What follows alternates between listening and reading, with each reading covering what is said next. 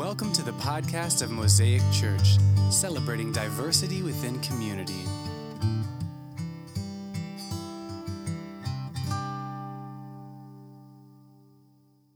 Before we read Luke 1, I'm going to read Samuel, 2 Samuel.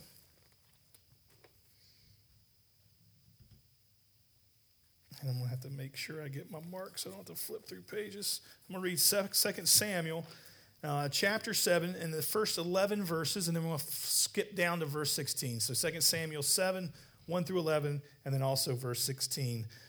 This is what 2 Samuel says. When the king had settled into his palace, and the Lord had given him rest on every side from all his enemies. So they've uh, so, so now David has, has been restored uh, or has been placed as the king of Israel. He's fought all the battles. They are now settled. They have conquered. They have Israel as a whole kingdom. And they can rest. And it's been a long time coming.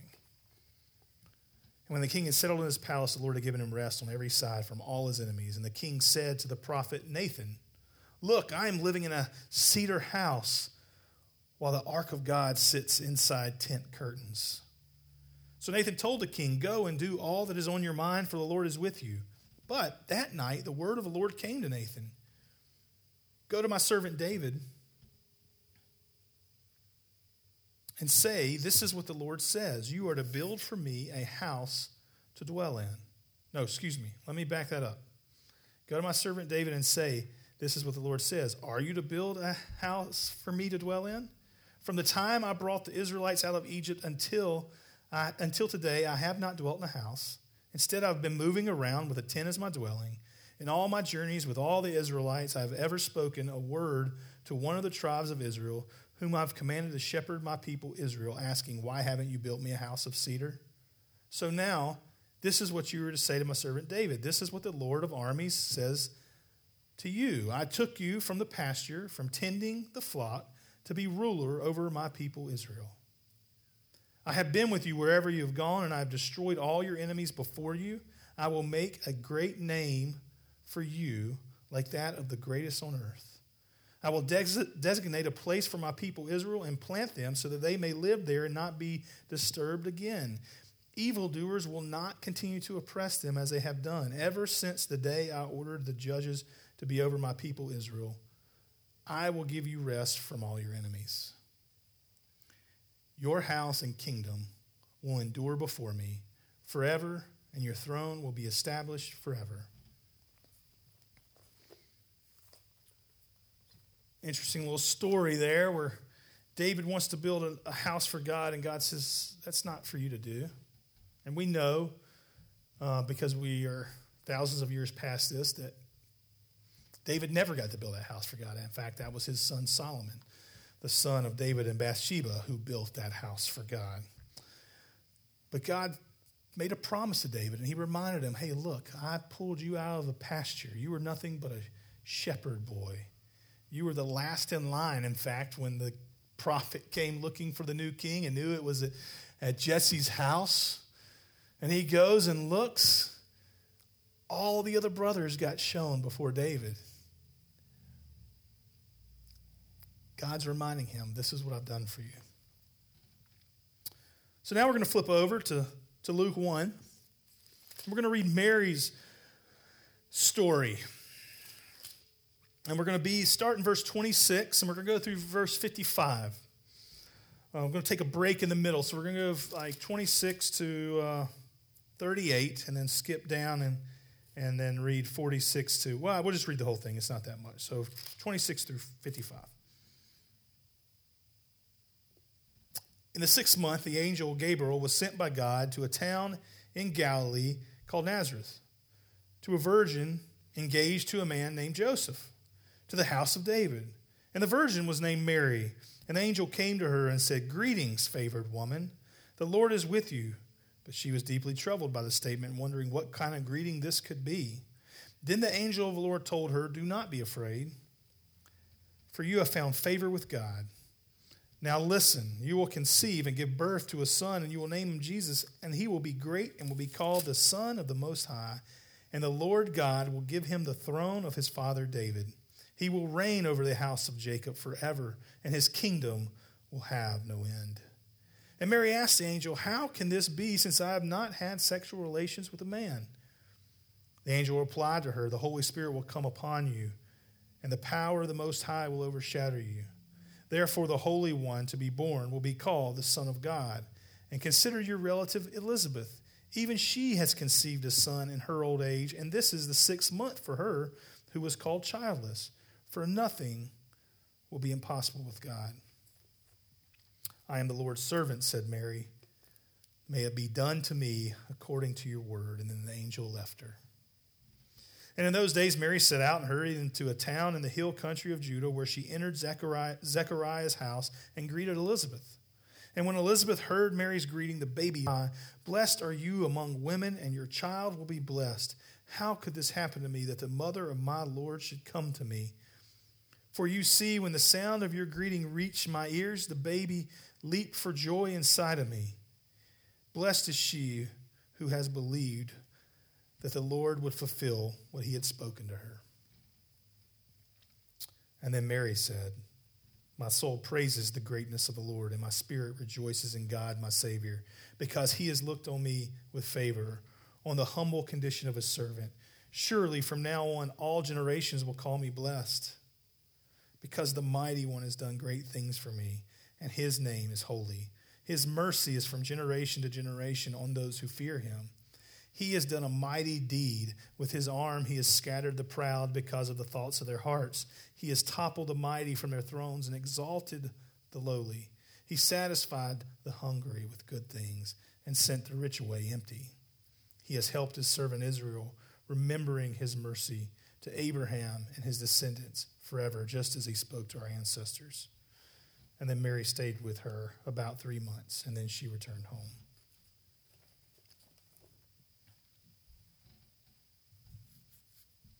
So there's a story of Mary.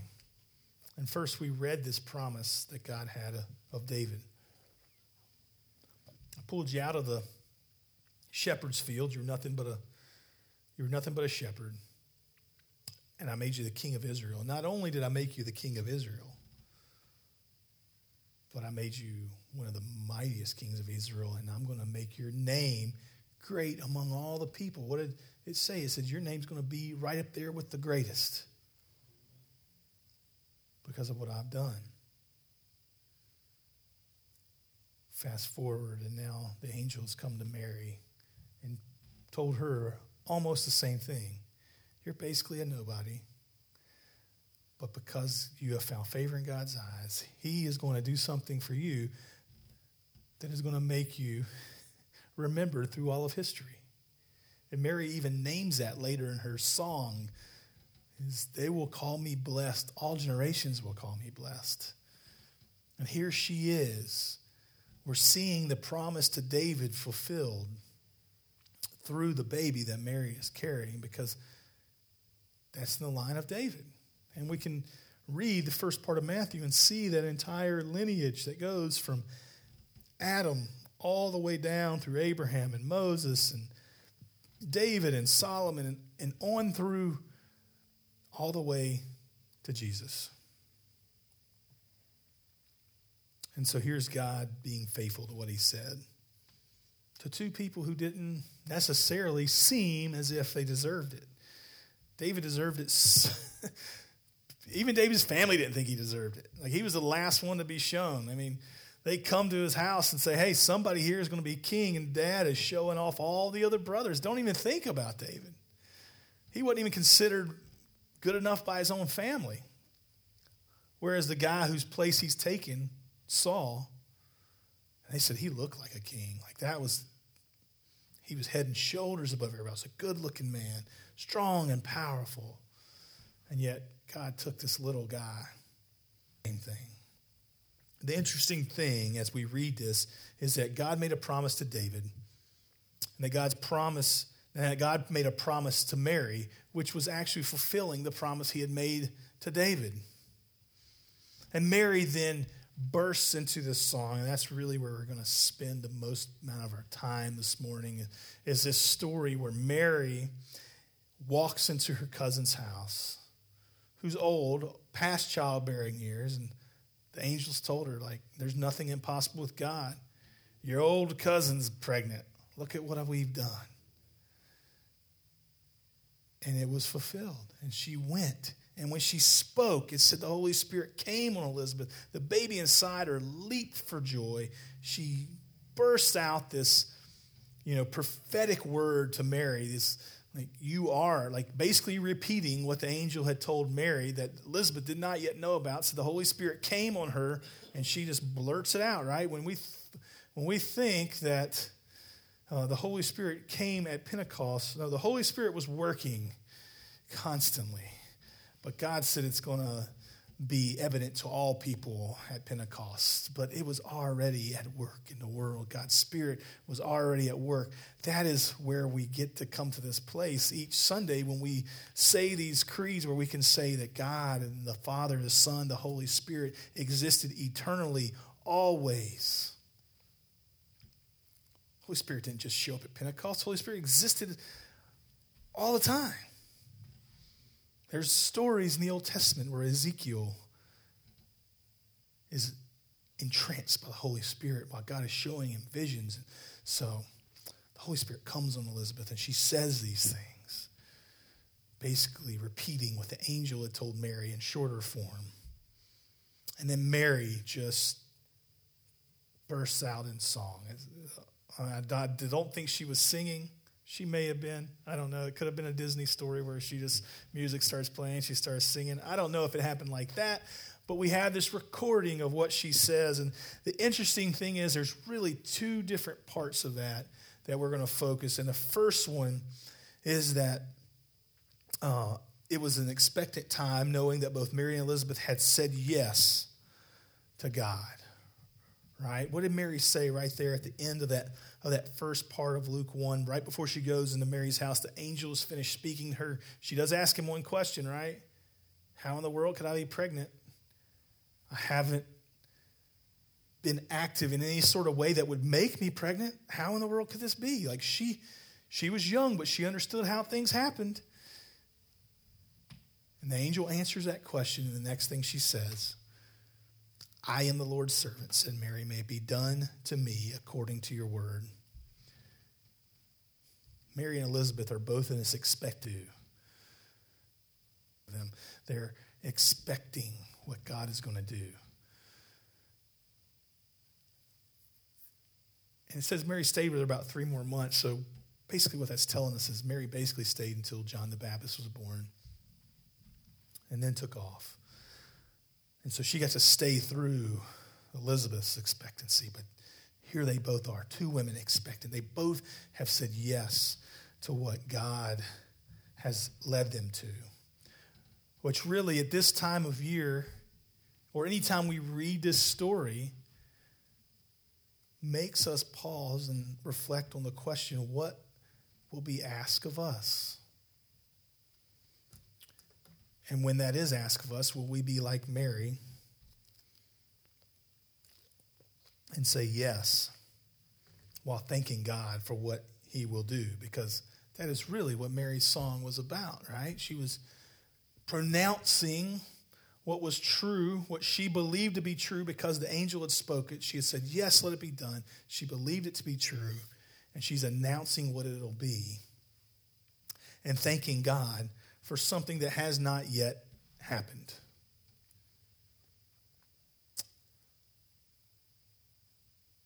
The writer of Hebrews reminds us that of this thing, and one of these candles represents it faith, and Mary had that faith.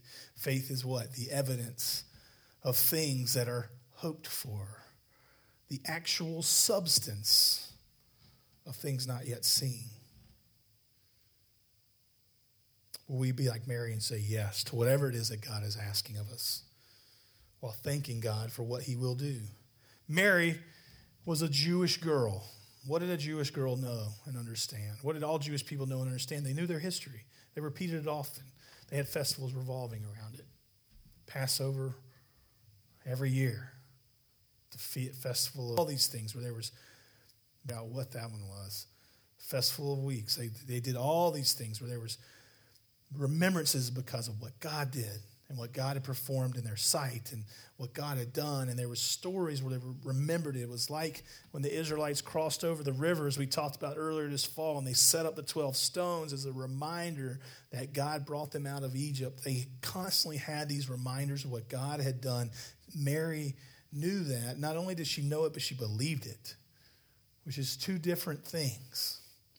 There's a lot of head knowledge that we have but not really sure if we believe. And that, that's not just spiritually speaking, but that is absolutely true spiritually speaking. We have a lot of head knowledge. We can recite a lot of verses in the Bible.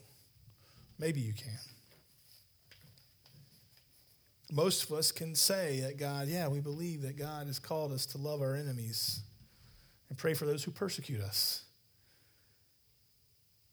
But that's head knowledge. Mary had the faith to believe. Mary, being a Jewish girl, knew that God could be trusted.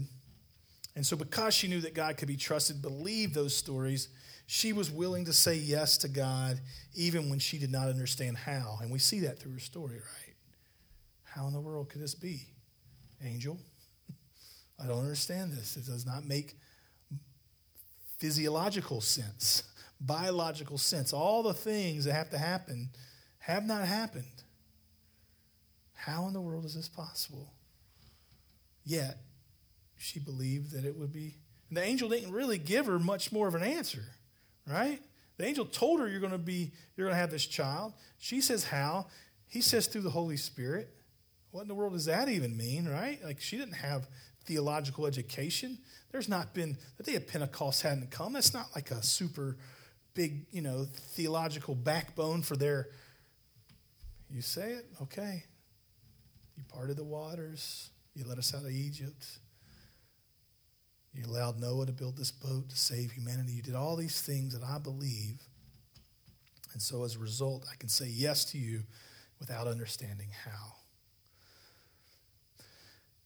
And so, in this expectant state where we sit in Advent, we get to be those people. God is calling each of us to something every day. It's not always I used to hear these messages when I was a kid and think, all right, I got to go to the mission field. It's not always that, right? The mission field is where? Everywhere we go. It's not foreign. God is calling us to do something, and I don't know what that is. And, and every day it could be different, right? The point is, are we going to listen to God and be willing, like Mary, to say yes to what it is that God is calling her to do and see the miraculous happen? Because Mary absolutely did. She believed and did it. Now, here's the interesting thing about the about the uh, um, the Advent story. Like, if you read all of Luke's uh, Advent story, uh, not everybody believed. That did not stop God's will from happening. Right? Elizabeth's husband laughed. He didn't believe. Right? What happened? My man didn't speak until his son was born. Right? He was just that didn't stop God's will from happening. It did stop him from saying a couple more things. You know, he was like it, like he had an effect, but his unbelief didn't change God. But every day, God's allowing us to be a part of what He's doing. And the question is, are we going to say yes to that? Mary did, and she got to see kind of the fullness of what God would do through raising Jesus. There's a song that's popular this time of year. Mary, did you know? She knew. We know she knew because of what she just said. So the interesting is the first stanza here's Mary. She's just thanking God. You've seen me in my lowly state. I've said yes to you. Here's what you're going to do for me. People are going to call me blessed for generations upon generations upon generations. I believe it to be true. But the second stanza is really cool as well. Because in this stanza, Mary talks about God righting all the wrongs of history. And here's the thing she sings about it as if it has already happened.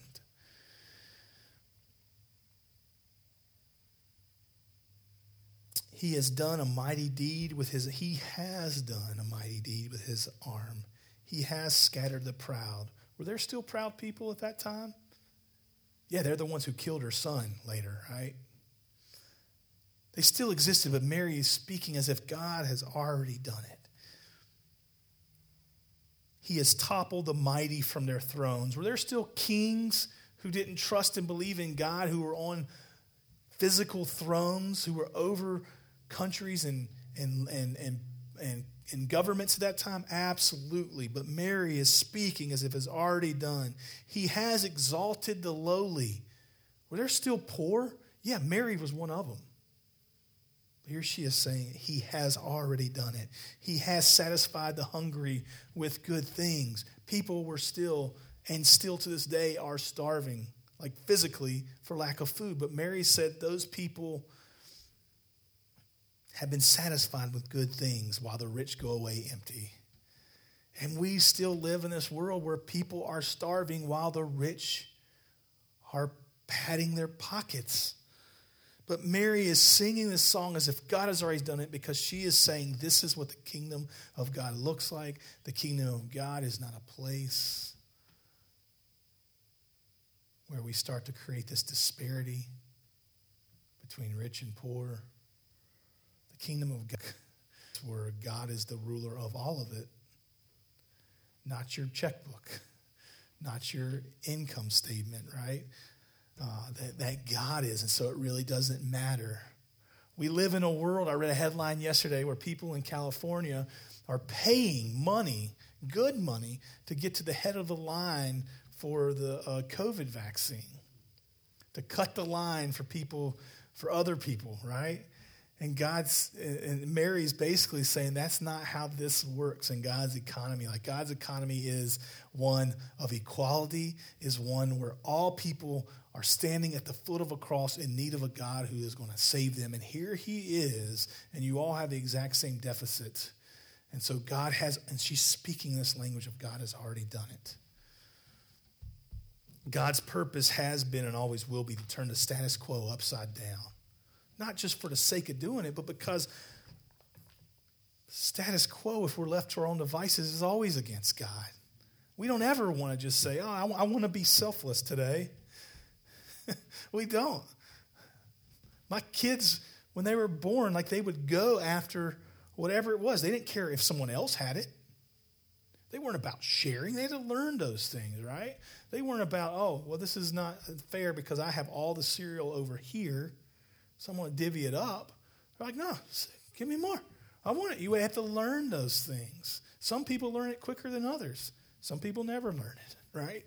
But our bend is never to do that. And God's economy is always to turn the status quo upside down. And Mary's song invites God to do that through us.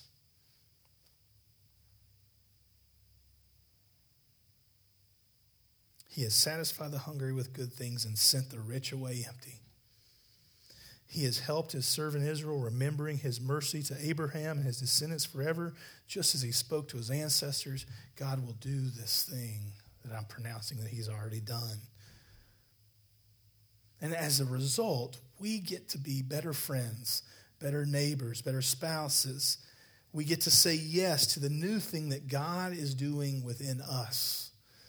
That is what we get to come this Advent season and remember is that God has already done this. Just like Mary is saying, there still is disparity, but we get to speak and live as if God has already done it. Because if we are doing it and allow, or if we are allowing God to do it through us, then it has already happened.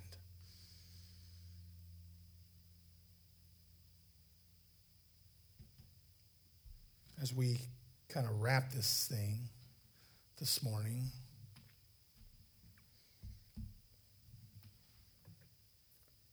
There was a pastor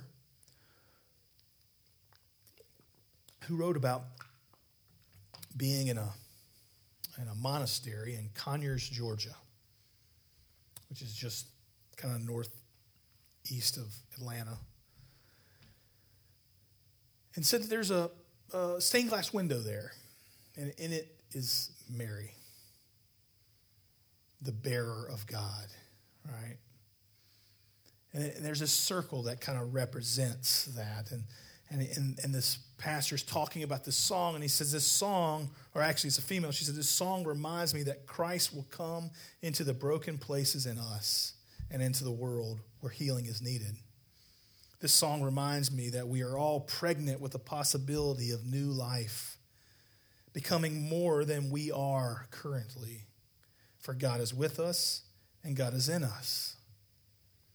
Because our memories can be very short, we need Mary's song to remind us of God's twofold promise to deliver God's people and to lift up the poor. Mary sings because she has new life in her. And so it asks this question Are we ready to sing with her? Oh, come, let us adore him and follow this God into new life. Let's pray.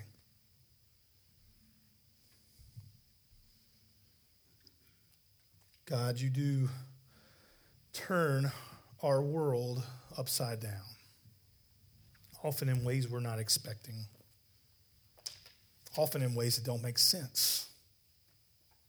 Just as Mary's call to bear a child when she was still a virgin did not make sense. You didn't chastise Mary because it didn't make sense. And God, you don't chastise us when it doesn't make sense and we ask the question. But may we be like Mary when we hear the answer, yes, let's go. I will, you will do this through me, and because of that, everything will change. And that is also true for us individually, God. Whatever you are calling us to, you will do it when we say yes to that. That's true for our church. What you are calling us to, you will do it when we say yes to that. God, may we have the, the freedom and the boldness to say yes to whatever it is you're calling us to do. Thank you that as we wait in, in anxious anticipation of your second coming, just as Mary was of your first coming. God, may you do those things through us so that we may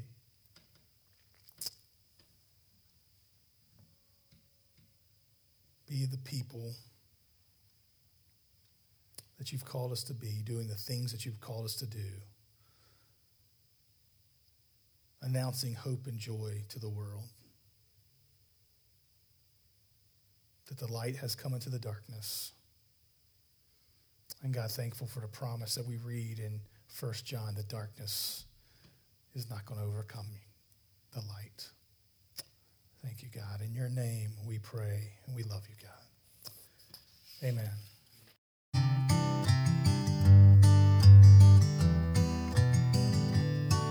Thank you for listening to today's podcast. If you would like more information, please visit us at www.mosaicbeasley.org.